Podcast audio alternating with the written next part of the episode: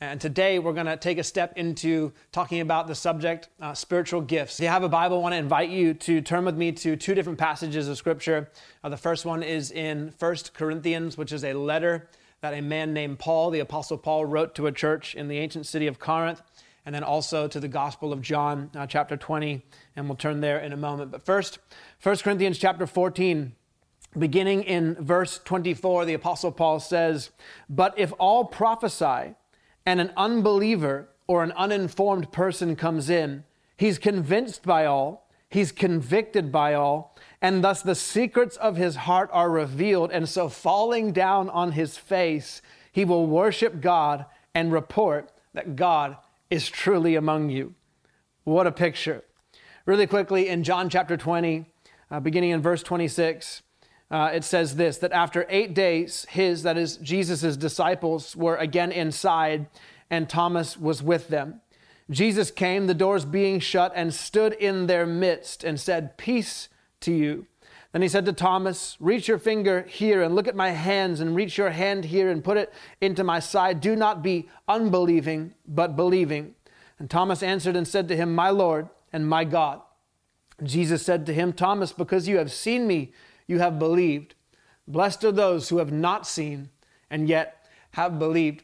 I want to speak to us today uh, from the subject, He's really in the room.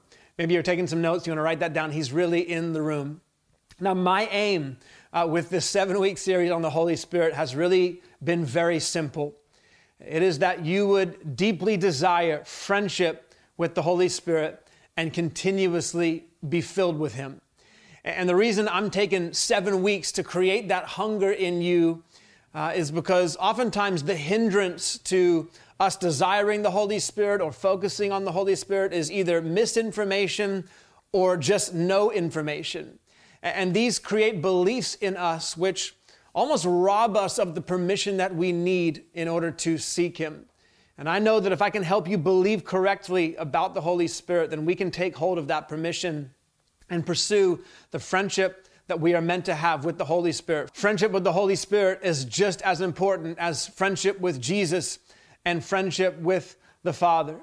And by now, being five weeks into this series, my hope is that at least this one thing is abundantly clear to you that the Holy Spirit is God really with us. His presence is not metaphorical, it's not representative in any way. The Holy Spirit is God with us really and truly. And if you are a follower of Jesus, then that is true all of the time because the Holy Spirit lives on the inside of you. So he goes wherever you go. Now, he can be grieved by us and he can be quenched by us, and we'll talk about both of those things beginning next week, but he cannot be absent from us. Jesus said in Matthew 28 and verse 20 in the Great Commission that, uh, Behold, I'm with you always, even till the end of the age. He's talking about the presence of the Holy Spirit. He said in John chapter 14, verses 17 and 18, during the Last Supper about the Holy Spirit, that He dwells with you and will be in you. I will not leave you as orphans, I will come to you. Now, both of these promises declare the same thing that the Holy Spirit does not leave us. He is the friend who sticks closer than a brother. And I'm hoping that you know this so deeply by now at this point in the series because now I want to lead us into the realm of understanding the presence of the Holy Spirit in our midst when we get together. Now, I understand that that's not our reality right now, and in some ways, I almost feel a little bit funny talking about this subject, but I actually think it's all the more reason to understand what's available to us uh, when we get together so that we do not lose our appetite for that experience. And by the grace of God, that experience will be back right on time according to God's timing. Now, the reason that I want to talk about the Holy Spirit in our midst when we get together is because it's so connected to the subject of what the scriptures call spiritual gifts or gifts of the Holy Spirit, which is ultimately where we're going to land this message today. So let's talk about the Holy Spirit in our midst when we gather. Now, I just want to say that in emphasizing this, I'm not detracting from the presence of the Holy Spirit with you when you're alone.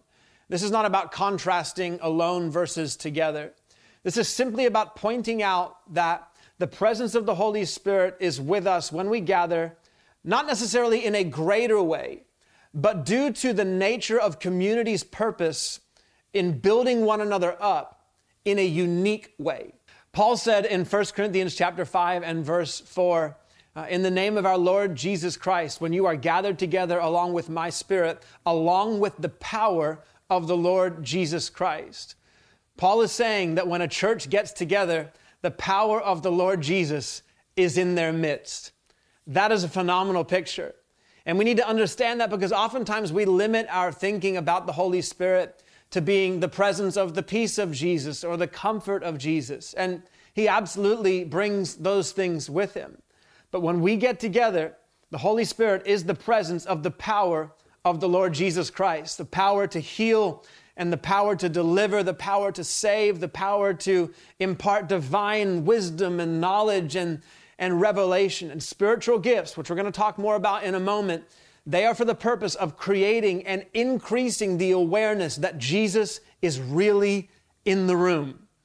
But before we get to that, let's just consider for a moment what Jesus says to one of his disciples in John chapter 20. This story gives me so much inspiration for what's possible when we get together.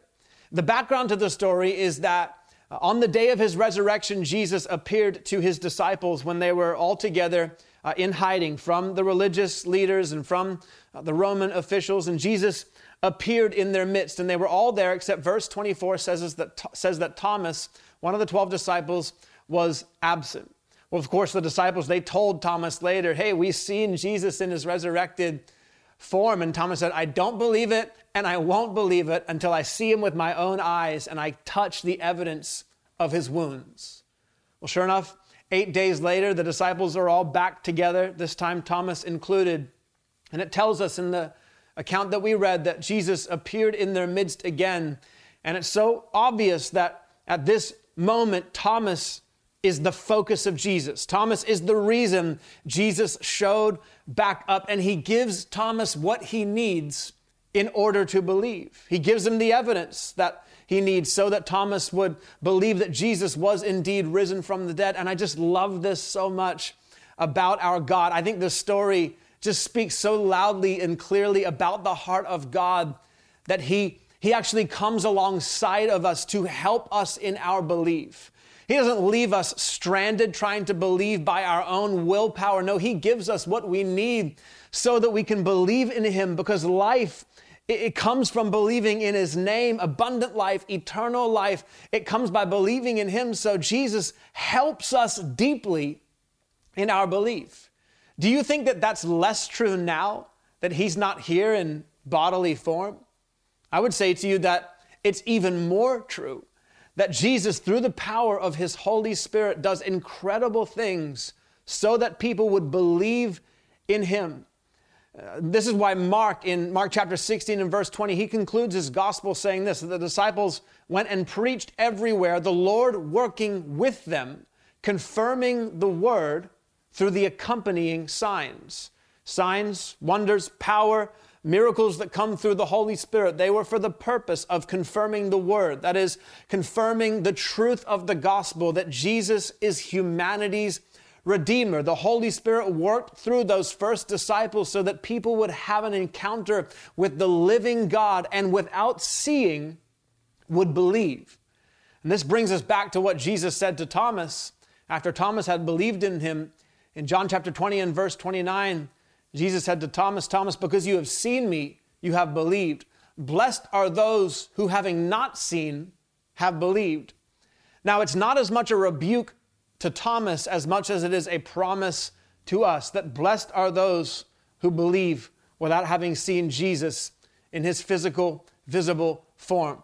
Now, let's break down that statement a little bit. Without seeing, we believe. Believe what? That Jesus is risen from the dead, that he is eternally alive and present. And in believing without seeing, Jesus says we're blessed.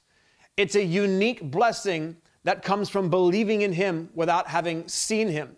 And that blessing is directly connected to our encounter with Him, our experience of Him. Jesus isn't telling Thomas, hey, people who believe in me without seeing me are more saved than you. It's not that Thomas was being robbed of his salvation. Jesus was describing an encounter that people would have with Him when they believed in Him without seeing him. The Holy Spirit is the unseen form of Christ. And when we believe in him, it's a unique blessing of presence and power that we get to experience. No wonder Jesus said it's better for me to go and the Holy Spirit to come. Because when we encounter the Holy Spirit, it's, it's belief beyond sight that brings a unique blessing of presence and power. This is why Charles Spurgeon, the famous English preacher of the 1800s, uh, he once said this in a sermon entitled Jesus in Our Midst that I do not think there is any privilege which the actual bodily presence of Christ could bestow, which we may not obtain at this moment by the actual spiritual presence of Christ, if we do but exercise faith in Him as being in the midst of us. In other words, there's no blessing that we cannot receive by His Spirit that we could have received by His hand. And the spiritual impartation of the blessing of God is, is uniquely wonderful because obviously the Holy Spirit being the unseen form of Christ, we never know to expect when He reaches out to touch us and do something wonderful in our hearts. Our minds can't begin to calculate what's coming before the Holy Spirit bestows the spiritual blessing of grace uh, uh upon us. And that, that makes it uniquely wonderful to encounter God through His Spirit by faith instead of encountering Him merely by sight. And in this way, the encounter uh, of His presence is always unexpected and often overwhelming in the most beautiful sense. And is that not the picture that Paul describes in that passage we read in 1 Corinthians 14, in verses 24 and 25, when he says, If all prophesy, and an unbeliever or an uninformed person comes in, the secrets of his heart are revealed, and falling down on his face, he worships God and reports that God is really among you. What an amazing picture that, due to the presence of the Holy Spirit, who is the source of all spiritual gifts, including prophecy, which Paul is talking about there, due to the presence of the Holy Spirit, that even unbelievers would come in and fall on their face and worship God and declare that God is really in the room. No wonder Jesus said, Blessed are those who believe without seeing. It's a blessing that comes when we believe through encounters by faith instead of encounters by sight. And I'm going to land this in just a moment about you know how spiritual gifts they connect to uh, this experience. But before I do that, I just want you to know that Jesus wants you to receive the blessing of his comfort and his peace and his power that comes through believing without seeing. And that is exactly why we have been given gifts of the Holy Spirit. It's to reveal that Jesus is really in the room. It's so that people would have an encounter with him. And just like the person Paul describes there, that they would confess, wow, God is really here, that they would come to faith in Christ. You see, the purpose of spiritual gifts is to make the unseen seen. The gist of it is this is that God's power often reveals God's love. And we are to eagerly desire these spiritual gifts because as a result of them, the body of Christ is strengthened, the body of Christ is added to, people come to faith. Earlier this week, I was speaking to uh, Pastor Michael Maiden, who's going to be with us on May 31st.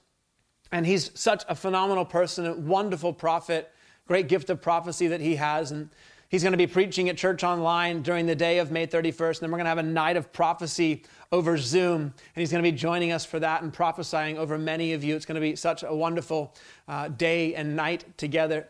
And he said this to me when we were talking on the phone that there is an undeniable connection between the gifts of the Holy Spirit and the harvest that is in God's heart.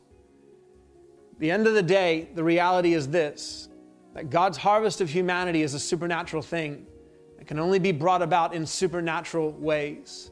Sometimes we don't dis- detect the supernatural nature of what the Holy Spirit is doing in a room when we get together, even what the Holy Spirit is doing, even right now in your house as He's working on your heart. But make no mistake about it, it is undeniably supernatural, the work that He does on the inside of us. Many times that supernatural work it manifests itself in beautiful ways such as prophecy or healing or whatever the gift of the Holy Spirit in that moment might be, but all of it is for the purpose of building up the body of Christ and bringing people to the place where they would say, Wow, God is really here. And we are to desire the gifts of the Holy Spirit, not for ourselves, not to make us look good or more spiritual, or anything like that. We are desire to desire the gifts of the Holy Spirit so that people would be confessing that same thing. God's really in the room. That they themselves would fall down on their face. You won't find a single record in all the Bible where somebody encountered the presence of God without them being deeply, deeply moved to their knees, on their face, in their hearts. It's the same way today that as people encounter the presence of God, Jesus in our midst when we get together, they themselves would be deeply moved and give their lives over to Him.